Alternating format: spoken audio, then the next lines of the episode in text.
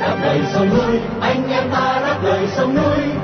Quyết bảo vệ sang sáng ta thể chết cho quê hương. Đây là đài phát thanh đáp lời sông núi, tiếng nói của những người Việt tha thiết với tiền đồ tổ quốc và hạnh phúc của toàn dân do lực lượng cứu quốc thực hiện, phát thanh mỗi ngày từ 7 giờ 30 đến 8 giờ tối giờ Việt Nam trên làn sóng ngắn 9.670 km chu kỳ. Vân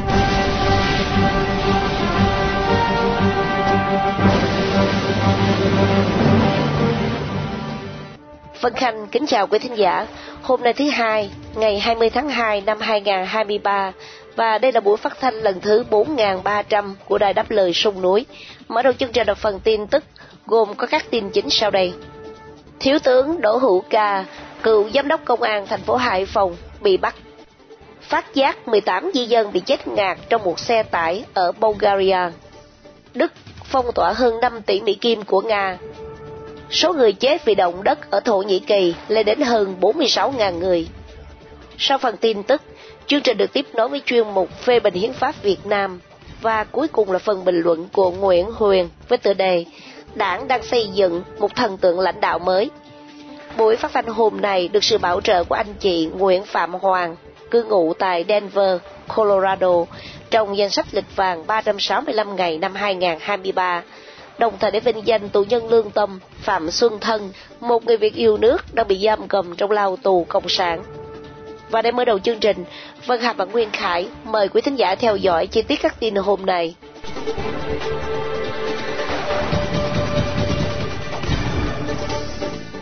Thiếu tướng Đỗ Hữu Ca, cựu giám đốc công an thành phố Hải Phòng, vừa bị bắt vào ngày 18 tháng 2 năm 2023 Tin cho hay, ông ca bị cơ quan an ninh điều tra công an tỉnh Quảng Ninh phối hợp với công an Hải Phòng khởi tố và bắt tạm giam với tội danh trốn thuế và mua bán trái phép hóa đơn xảy ra tại Quảng Ninh và Hải Phòng. Cùng ngày, hai căn biệt thự của Đỗ Hữu Ca tại quận Hải An và huyện Thủy Nguyên, Hải Phòng đều bị khám xét. Đỗ Hữu Ca, 65 tuổi, một trong những tướng công an khét tiếng tàn ác tại Hải Phòng, tiến thân nhanh nhờ vây cánh mạnh và những thành tích bất hảo tại đất cảng. Ca từng làm việc tại công an huyện Thủy Nguyên, rồi giữ chức trưởng phòng tham mưu công an Hải Phòng. Tháng 7 năm 2010, Đỗ Hữu Ca làm giám đốc công an Hải Phòng, sau đó nghỉ hưu sau 9 năm tại vị. Năm 2012, Đỗ Hữu Ca đã đích thân trực tiếp chỉ huy vụ cưỡng chế, cướp đất nuôi trồng thủy sản và đưa anh em ông Đoàn Văn Vươn vào tù với lời tuyên bố khiến công luận ngỡ ngàng. Đây là trận đánh đẹp, có thể viết thành sách. Tháng 2 năm 2013, Thủ tướng kết luận các quyết định thu hồi cưỡng chế 19 hecta 3 đầm nuôi tôm của gia đình ông Vươn đều trái luật. Một số cán bộ sau đó bị xử phạt do chỉ đạo phá nhà ông Vươn, nhưng tướng ca vẫn bình an vô sự. Dưới thời Đỗ Hữu Ca làm giám đốc công an, phong trào tranh đấu của dân oan và những người hoạt động nhân quyền tại Hải Phòng bị đàn áp dữ dội. Cảnh sát Bulgaria đã thực hiện 4 vụ bắt giữ sau khi phát giác 18 thi thể, trong đó có một trẻ em trong một xe tải bị bỏ hoang ở nước này. Bộ trưởng Y tế Bulgaria cho biết là 34 người, trong đó có 5 trẻ em, đã được đưa đến bệnh viện và một số đang lâm vào tình trạng nguy kịch. Bulgaria từ lâu đã phải đối phó với một lượng lớn người cố gắng vào Liên minh Âu Châu từ Thổ Nhĩ Kỳ. Cảnh sát cho biết chiếc xe tải được tìm thấy ở gần làng Lokosko ở cách thủ đô Sofia của Bulgaria 20 cây số về hướng đông bắc. Chiếc xe đã vận chuyển trái phép những người di cư trong các khoang khép kín khiến họ chết ngạt. Bộ trưởng Y tế Azen Medvedev cho biết là những người bị nhốt trong chiếc xe tải này đã bị thiếu dưỡng khí, bị đông lạnh trong sự ẩm ướt và đã không ăn trong nhiều ngày. Cảnh sát tin rằng những người này đến từ Afghanistan và đang đi đến Serbia. Bulgaria cũng đối mặt với các cáo buộc là nước này đối xử tệ với những người cố gắng đi vào từ Thổ Nhĩ Kỳ, với những người xin tị nạn cho biết họ đã bị chặn bắt lột quần áo và đánh đập. Tròn một năm sau khi xu quân xâm lược Ukraine, hơn 20 tỷ Mỹ Kim tài sản của Nga đã bị phong tỏa ở 27 nước thành viên khối Âu Châu, trong số này một phần tư bị phong tỏa tại Đức. Tuy nhiên, con số nói trên sẽ còn gia tăng trong vài ngày tới, khi Liên hiệp Âu Châu dự trù công bố một loạt trừng phạt thứ 10 đối với nước Nga. Khoản tiền 5 tỷ 3 Mỹ Kim, tài sản Nga bị phong tỏa tại Đức, được tiết lộ bởi một thông tin của Bộ Tài chính Đức. Khối tài sản này thuộc về nhiều thực thể như Ngân hàng Trung ương Nga, nhiều doanh nghiệp và cá nhân bị trừng phạt. Chính phủ Đức đã không muốn trả lời câu hỏi về tổng số tài sản thuộc sở hữu của các nhà tài phiệt Nga. Số tiền chắc sẽ còn tăng lên bởi vì một ủy ban Âu Châu được thành lập để áp dụng các biện pháp trừng phạt mới, chỉ bắt đầu nhiệm vụ từ đầu năm 2023. Hiện có 36 người, số nhân viên sẽ còn tăng lên. Ủy ban có nhiệm vụ lập danh sách đầy đủ khối tài sản nằm trong khuôn khổ các biện pháp trừng phạt nhắm vào Nga có tại Đức, sau đó sẽ được đăng trên trang mạng, nhưng hiện giờ việc này chưa được thi hành. Vào ngày thứ Sáu, 17 tháng 2, chính phủ Bỉ cho biết là hơn 21 tỷ Âu Kim tài sản của Nga đã bị phong tỏa ở 27 nước thành viên Liên hiệp Âu Châu. Chính quyền Ukraine đề nghị số tiền đó phải được sử dụng để tái thiết Ukraine. Tuy nhiên, việc đó không hề đơn giản về mặt pháp lý. Hơn 46.000 người đã thiệt mạng trong vụ động đất ở Thổ Nhĩ Kỳ và Syria, nhưng con số này dự trù còn tăng cao hơn nữa vì hơn 340.000 căn nhà đã bị phá hủy và nhiều người vẫn còn nằm trong số mất tích. Trong khi Thổ Nhĩ Kỳ cố gắng giải quyết thảm họa tồi tệ nhất trong lịch sử của nước này, các quan ngại ngày càng gia tăng đối với các nạn nhân ở Syria. Chương trình Lương thực Thế giới hiện gây áp lực cho chính quyền ở phía Tây Bắc ngừng chặn đường tiếp cận khu vực này trong khi họ tìm cách giúp đỡ hàng trăm ngàn người bị tác động bởi động đất. Người đứng đầu cơ quan quản lý khẩn cấp và thảm họa Thổ Nhĩ Kỳ, Yunus Caesar cho biết các nỗ lực tìm kiếm và cứu nạn phần lớn đã chấm dứt vào đêm Chủ nhật 19 tháng 2. Con số người chết vì động đất ở Thổ Nhĩ Kỳ ít nhất là 40.000 người, trong khi nước láng giềng Syria đã báo cáo gần 6.000 người chết một con số không thay đổi trong nhiều ngày.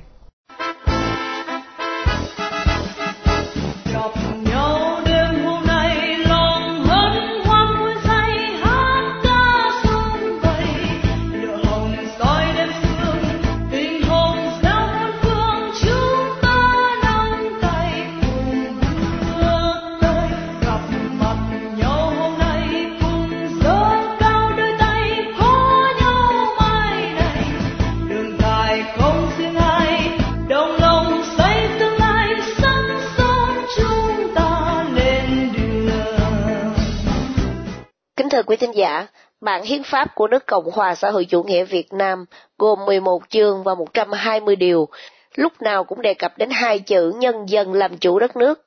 Vậy nhân dân gồm những thành phần nào? Bản hiến pháp quy định nông dân, công nhân và đội ngũ trí thức, như vậy là không thiếu một thành phần nào của xã hội. Còn trong đời sống hàng ngày đi trên đường phố quê hương Việt Nam, người ta thường thấy nhan nhãn những tấm bảng như Ủy ban Nhân dân xã, huyện, tỉnh, tòa án nhân dân, nhưng rất ư ma mảnh, chỉ có ngân hàng nhà nước. Vì nếu dùng cụm từ ngân hàng nhân dân thì sợ người dân vào tự do lấy tiền bỏ túi. Để tìm hiểu chính xác xem người dân trong nước có quyền làm chủ đất nước như bản hiến pháp đề cập, hay chỉ có đảng Cộng sản làm chủ người dân mà thôi. Mời quý thính giả theo dõi cuộc hội luận sau đây giữa Quang Nam của Đài Đáp Lời Sông Núi và luật sư Võ Minh cường từ Sydney. Xin mời anh Quang Nam. Quang Nam từ Đài Đáp Lời Sông Núi xin uh, hân hạnh chào uh, tái ngộ luật sư uh, Võ Minh Cương trong tiết mục phê bình hiến pháp của Đài Đáp Lời Sông Núi tuần này ạ. À. Dạ, à, xin chào anh Quang Nam và kính chào toàn thể quý thính giả của chương trình phát thanh Đáp Lời Sông Núi. Thưa luật sư, như hai lần trước chúng ta có đề cập đến chương 1 của bản hiến pháp Cộng hòa xã hội chủ nghĩa Việt Nam về thể chế và chế độ chính trị đã và đang áp dụng tại Việt Nam À, thưa luật sư, trong bản hiến pháp này đó thì điều nào gián tiếp hay là trực tiếp đề cập đến quyền của người à, dân Việt Nam ạ? À? à, cái bản hiến pháp tu chỉnh rất nhiều lần như chúng tôi đã trình bày trước kia. Các các bản hiến pháp của nước Cộng hòa xã hội chủ nghĩa Việt Nam gồm 11 chương và 120 điều. Thì cái chương một đó, với cái à, cái à, định hướng về chế độ chính trị đó, thì điều 4 điều 4 hiến pháp là ghi rất rõ mà đảng cộng sản việt nam biết điều này. Tuy nhiên, luôn luôn trong bản hiến pháp lúc nào cũng nói đó, người dân hoàn toàn làm chủ đất nước, người dân được quyền hành động và làm việc tất cả những gì để đem lại lợi ích cho quốc gia. Tuy nhiên, cái điều bốn chúng tôi xin đặt thế này. Đảng cộng sản việt nam gặp một cái, mà khi về viết văn gặp một cái này tức là người ta giải thích tức là đảng cộng sản việt nam là đội tiên phong của giai cấp công nhân, đồng thời là đội viên tiên phong của nhân dân lao động và của dân tộc Việt Nam. Anh nói anh nói là của nhân dân rồi cả dân tộc nữa. Cái chữ nhân dân là người dân và cái chữ dân tộc này đó là ý đảng cộng sản Việt Nam một ám chỉ tất cả những truyền thống lễ nghi của người Việt Nam, cái văn hóa của người Việt Nam gọi là dân tộc Việt Nam đại biểu, tức là đảng cộng sản Việt Nam, đại biểu trung thành, lợi ích của giai cấp công nhân. Chỉ có đảng cộng sản Việt Nam mới là đại biểu trung thành, lợi ích của giai cấp công nhân. Và nhân dân lao động, cũng như của cả dân tộc dễ sợ. Tức chỉ đảng Việt Nam mới làm được điều đó. Lấy chủ nghĩa, Mark Lenin và tư tưởng Hồ Chí Minh làm nền tảng tư tưởng là lực lượng lãnh đạo nhà nước và xã hội. Tức là anh thấy khi mà đọc cái điều 4 hiến pháp này đó thì đảng cộng sản việt nam chỉ có đảng cộng sản việt nam. Đây là một điều chứng tỏ rằng ai cũng nhìn thấy hết. Tuy nhiên đảng cộng sản việt nam muốn đánh lừa người dân. Và chỉ nói cái đảng cộng sản việt nam và uh, cai trị đất nước điều hành uh, quốc gia lại là một đảng rất có dân chủ. Dân chủ là thế nào? Anh thấy rõ ràng không? Tức là người ta đánh lừa người dân. Như những bài trước chúng tôi xin tóm lược dân chủ là gì? Dân chủ là cái một hệ thống cai trị cùng có ba yếu tố. Yếu tố thứ nhất là đa đảng. Yếu tố thứ hai đó, khi mà có sinh hoạt chính trị đa đảng, phải ghi vào trong bản hiến pháp. Bản hiến pháp của của cộng hòa xã hội việt nam hoàn toàn không có đề cập tới cái, những cái tổ chức sinh hoạt chính trị đa đảng. Ờ, tức là ba yếu tố. Thứ nhất là phải có sinh hoạt đa đảng. Thứ hai là phải có ghi trong bản hiến pháp hiến pháp của cộng hòa xã hội chủ nghĩa đó và phải thông quyền thông quyền là sao? Thông quyền là là phải chia ra hành pháp lập pháp và tư pháp. Phải có những người không phải chỉ đảng cộng sản việt nam mới được quyền tham dự hoặc là được làm việc trong những chức vụ về hành pháp lập pháp và tư pháp. Thưa cô nam, đó là cái điều mà bằng chứng hiển nhiên. Thành ai nói, đặc biệt là những tay đảng cộng sản việt nam muốn đánh lừa dân nước, nước Việt Nam hiện thời là dân chủ chứ dân chủ. Dân chủ tức là bằng cái lời nói là người dân có quyền. Nhưng mà thật sự ra người quân dân không có quyền sinh hoạt chính trị. Trong chế độ chính trị hiện thời đang áp dụng tại à, Việt Nam thưa anh Việt Nam và thưa quý khán giả đó là điều bốn nguyên pháp chúng tôi đã đọc hết tất cả quý vị. Thưa quý và thưa luật sư dưới cái nhìn của một người luật sư à, chuyên à, nghiên cứu về chính trị và các bản hiến pháp đó thì à, luật sư à, có diễn giải như thế nào về cái điều 4 của bản hiến pháp này, thưa luật sư? Thực sự tôi diễn giải đó là nhà cầm quyền cộng sản Việt Nam đã áp dụng một chế độ độc tài không có dân chủ. Tuy nhiên, luôn luôn đánh lừa người dân. Tại vì người dân bình thường, như anh thấy đó, người dân người ta không để ý về chính trị. Người ta không nhìn thấy cái đó và đảng cộng sản việt nam chỉ cái đảng cộng sản việt nam cai trị tuy nhiên khi người ta thành đặt ra những cái hệ thống ví dụ thành pháp vẫn có thủ tướng vẫn có bộ trưởng vẫn có nội các thứ hai là quốc hội vẫn có dân biểu vẫn có à, nghị sĩ. Và thứ ba nữa đó tất cả cái à, đều mà hiện thời đảng cộng sản việt nam vẫn có ghi lập pháp hành pháp và tư pháp. Tóm lại đó là những điều mà đảng cộng sản việt nam muốn cai trị đặc quyền nhưng mà sợ à, cái tiếng tâm cũng như đánh lừa người dân thành mới nói rằng nước Việt Nam hiện thời có dân chủ thưa anh Quang Nam và thưa quý thính giả. Và thưa luật sư, trong điều bố hiến pháp này đó, ngoài cái yếu tố độc tôn lãnh đạo đất nước của Đảng Cộng sản Việt Nam, thì à, căn cứ vào đâu mà bản hiến pháp này lại khẳng định Đảng Cộng sản Việt Nam là đại biểu trung thành của cả một cái dân tộc Việt Nam thưa luật sư? À, thưa anh Quang Nam, xảy ra đó, mình nhìn thấy cái hệ thống hiện tại cai trị trong nước đó, người ta muốn cho người dân thấy rằng Đảng Cộng sản Việt Nam cai trị sức dân chủ. Tuy nhiên, ví dụ như bây giờ ra anh ra đó anh ứng cử mà không cho đó hoặc là ví dụ nha anh à, có những cái điều mà phê bình nhà cầm quyền sản khấu Việt Nam thì cái hậu quả như thế nào? Chắc chắn bị công an bắt. Cũng như anh thấy à, chúng ta thấy là quý thính giả thấy hiện thời trong nước đó cái bản đưa ra liên hiệp quốc để tố cáo nhà cầm quyền cộng sản Việt Nam hiện thời đang giam giữ những người bất đồng chính kiến. Tại sao bất đồng chính kiến? Tức là người ta không có một hành động gì trong ổn định mà người ta chỉ nêu lên những cái sai sót những điểm sai của nhà cầm quyền cai trị vì bắt người ta đi ở tù. Nhiều người bảy tám năm rất nhiều người bị tù lâu năm. Thưa anh Quang Nam và thưa à, tất cả các khán giả tóm lại đảng cộng sản Việt Nam dùng bạo lực súng ống để cai trị chứ không có một tiếng nói nào đưa lên của những người không phải là đảng cộng sản Việt Nam để đóng góp xây dựng đất nước Việt Nam của chúng ta. Thưa anh Quang Nam và thưa quý giả và thưa luật sư như vậy đó à, nhân dân Việt Nam có bao giờ thực sự chọn đảng Cộng sản Việt Nam để lãnh đạo mình không? Hay là đảng Cộng sản Việt Nam chỉ dùng bạo lực để mà áp đặt cái sự cai trị của mình lên à, dân tộc Việt Nam như hiện thời, thưa luật sư? À, thưa Quang Nam và thưa quý khán giả, câu hỏi này à, rất tế nhị và rất hay, hay ở điểm đó là người dân người ta không nhìn thấy hoặc là người ta không dám nói lên những sự thống trị đặc đảng của nhà cầm quyền cộng sản Việt Nam. Người ta dùng bạo lực để bắt bớ giam cầm. Từng cái hệ thống cai trị của đảng cộng sản việt nam hiện thời chỉ có những người đảng viên mới có quyền ra ứng cử dân biểu, mới có quyền hành thoát làm thủ tướng, làm bộ trưởng và chỉ có đảng cộng sản việt nam mới là những người để điều hành hệ thống tòa án, tức là chánh án. Tóm lại chỉ có những người cộng sản việt nam. Như vậy thì đất nước làm sao mà tiến được, thưa anh Bonan làm sao mà có thể so sánh với tất cả những quốc gia hiện thời đang có một nền dân chủ và được cai trị một cách rất dân chủ, đem lại quyền lợi của người dân nước đó? Cái này đảng cộng sản việt nam độc tài, độc quyền cai trị. Thành những người nào đi theo đảng cộng sản việt nam thì mới được sống yên ổn. Còn không đi theo đảng cộng sản việt nam mà chống lại hoặc là có những tiếng nói để chỉ trích những điều sai trái của đảng cộng sản việt nam thì ở tù. Bằng cách đem giam trong những nhà giam gọi là tù. Cái điều rất quan trọng gì nữa?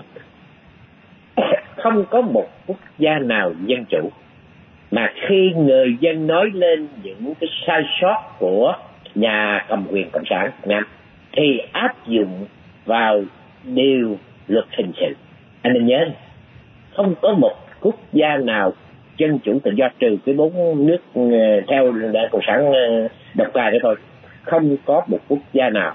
Khi anh nói lên những điều sai của nhà nước của chính nhà cầm quyền của quốc hội của uh, hành pháp của tòa mà bị kết án cả tội hình sự ai nhìn thấy điểm đó không có một quốc gia nào mà sinh hoạt chính trị khi người ta nói lại kết án bằng tội hình sự.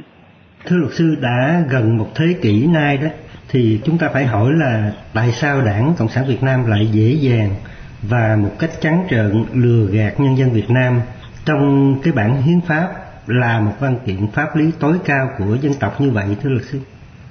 Thưa anh Nam, thì nếu mà chúng ta suy nghĩ và tất cả những lời viết vì sao? Đảng Cộng sản Việt Nam lấy chủ nghĩa Mark Lenin và tư tưởng Hồ Chí Minh làm nền tảng. Mà Hồ Chí Minh đã từng tuyên bố. Ông ta tuyên bố với những người khen ông ta đó, thì ông ta đây, Bác Hồ không có tư tưởng. Mà tư tưởng của Bác Lê và tư Hồ Chí Minh là thế nào? Độc đảng, dùng bạo lực để cai trị. Đó là cái tư tưởng.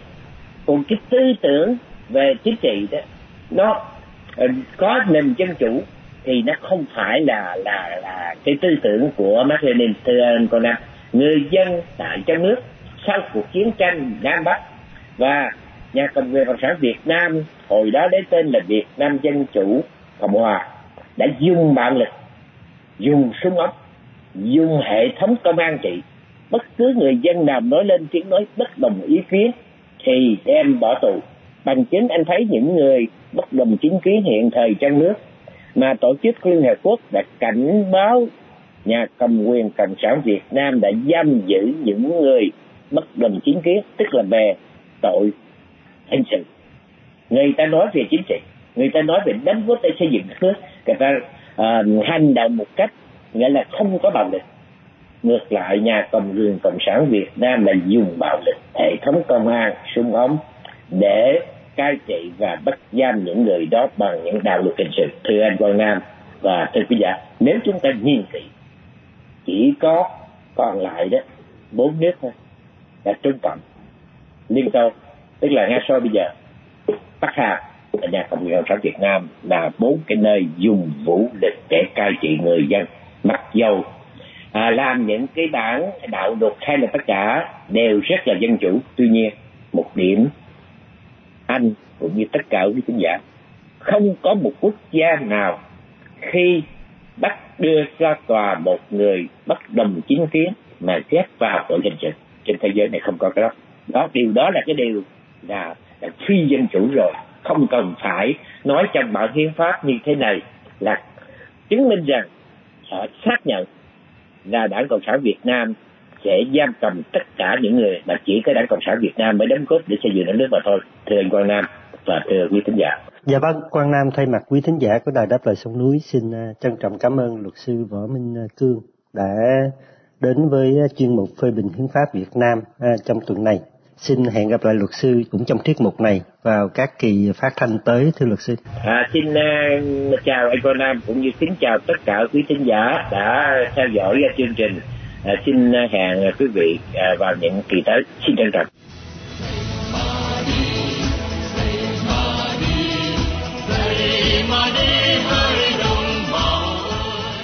Kính thưa quý thính giả, trong khi Hồ Chí Minh là học trò chăm chỉ của Mao Trạch Đông, thì Nguyễn Phú Trọng cũng rập khuôn làm học trò chăm chỉ của Tập Cận Bình.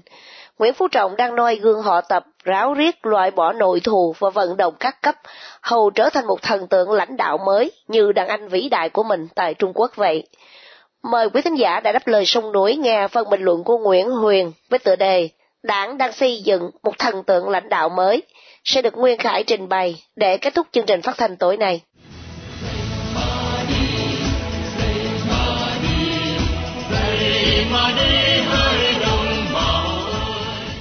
Một thần tượng lãnh đạo mới đã được đảng chính thức ra mắt với quốc dân vào đúng dịp kỷ niệm 93 năm ngày thành lập Đảng Cộng sản Việt Nam.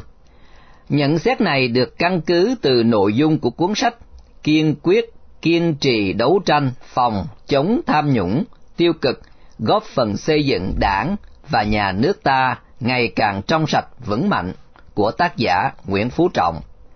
Khi nhìn dưới góc độ nhân quả thì cuốn sách kể trên cho thấy một điều rất không hay đối với người đứng đầu đảng.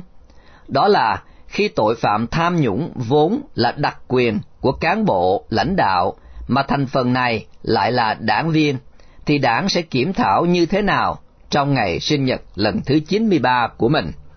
Tác giả cuốn sách trên dường như đã bỏ sót một điều rất quan trọng, đó là một khi đảng tự trao cho mình quyền là lực lượng lãnh đạo, nhà nước và xã hội ghi rõ ở điều 4.1 Hiến pháp năm 2013 thì có nghĩa đảng sẽ không chỉ đơn thuần nhận trách nhiệm về bồi dưỡng, giáo dục, kiểm tra mà phải nhìn lại thực chất cơ chế, cơ cấu, phân phối và kiểm soát quyền lực trong đảng với các thành phần xã hội còn lại ngoài đảng như thế nào để cân bằng cán cân quyền lực, kiểm soát quyền lực và công bằng xã hội. Khi mà cả pháp lý không khiến người ta biết sợ và kiểm soát hành vi của mình và đạo lý giữ gìn và điều chỉnh hành vi, lối sống để hệ quả là nhung nhúc cán bộ, lãnh đạo kéo nhau ra tòa, vô tù vì tham ô, tham nhũng, thì đảng sẽ phải tự hoài nghi mục tiêu vốn mang tính chất chân lý của mình như thế nào. Với những câu hỏi dạng bình dân học vụ về chính trị như trên, cho thấy dường như cuốn sách kiên quyết, kiên trì đấu tranh, phòng, chống, tham nhũng, tiêu cực, góp phần xây dựng đảng và nhà nước ta ngày càng trong sạch vững mạnh của tác giả Nguyễn Phú Trọng. Không phải dành để trả lời mà đây là một tác phẩm ngợi ca trong xây dựng hình tượng thần tượng mới trong đảng. Sau những lãnh tụ đóng đinh trong lịch sử như Hồ Chí Minh, Trường Chinh, Lê Duẩn và ở thế kỷ này là Nguyễn Phú Trọng. Để tránh bị chụp mũ điều luật hình sự 117 xin được dẫn chứng qua lời giới thiệu của ông Nguyễn Thái Học, Phó trưởng ban nội chính tại hôm phát hành cuốn sách của tác giả Nguyễn Phú Trọng. Trích Cuốn sách cung cấp rất nhiều tài liệu, tư liệu, hình ảnh có giá trị, không chỉ về hoạt động của ban chỉ đạo trong 10 năm qua, mà còn có những hình ảnh về hoạt động của Tổng Bí Thư từ thời sinh viên, như bức ảnh năm 1965, được đưa vào bài viết Tình đồng chí và thể hiện rõ tình cảm bạn bè, đồng chí anh em của Tổng Bí Thư, luôn trước sau son sắt. Có những bài viết cách đây tròn nửa thế kỷ khi Tổng Bí Thư là biên tập viên 29 tuổi của tạp chí Cộng sản, như bài Bệnh sợ trách nhiệm đăng trên tạp chí Cộng sản 1973 hay bài Móc ngoặt làm xiết của công của riêng. Người cán bộ trẻ lúc này đã thể hiện sự trăn trở, suy nghĩ và tỏ rõ thái độ lên án, phê phán những thói hư, tật xấu của cán bộ đảng viên liệu có phải ông Nguyễn Thái Học đang có biểu hiện của hiện tượng sùng bái thần tượng ở các phát biểu trên, hay tất cả là nằm trong kịch bản soạn để xây dựng một thần tượng mới của đảng? Xin được nhắc lại về lý thuyết triết học mà đảng viên nào cũng được học rất kỹ lưỡng đến mức gần như giáo điều, đó là các nhà kinh điển Mark Lenin luôn coi tệ sùng bái cá nhân là một hiện tượng hoàn toàn xa lạ với bản chất, mục đích, lý tưởng của giai cấp vô sản, đi ngược lại với lợi ích của tập thể và nhân dân lao động. Hệ lụy của nó là tư tưởng cuồng tín, quan liêu, mệnh lệnh, vô hiệu hóa dân chủ.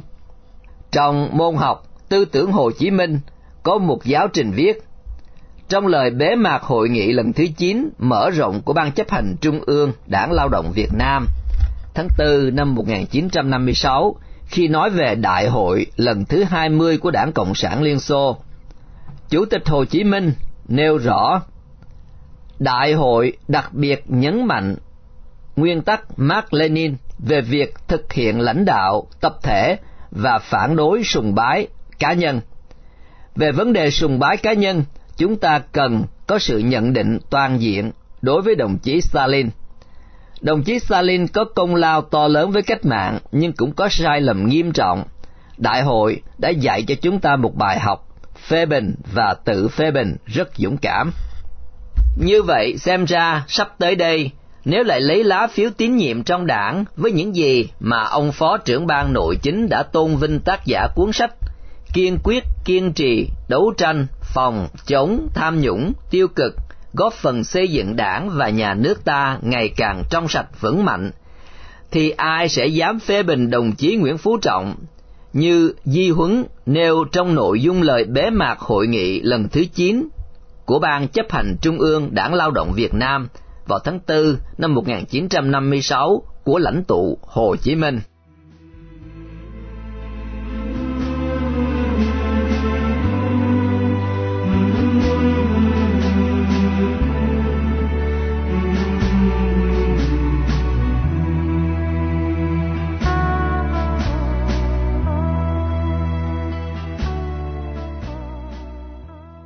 Khi chia tay trong buổi phát thanh tối nay, kính mời quý thính giả cùng đã đáp lời sông núi nhớ đến ông Phạm Xuân Thần, sinh năm 1958, bị bắt ngày 12 tháng 6 năm 1996 với bản án chung thân tù giam.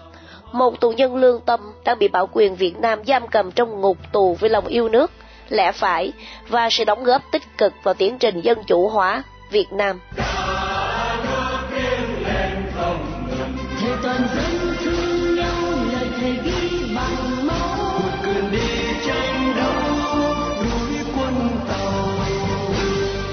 Trình phát thanh đáp lời sông nổi hôm nay đến đây là chấm dứt.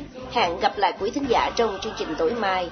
Cảm ơn quý thính giả đã theo dõi chương trình. Kính chúc quý vị một đêm thật bình an và xin chào tạm biệt.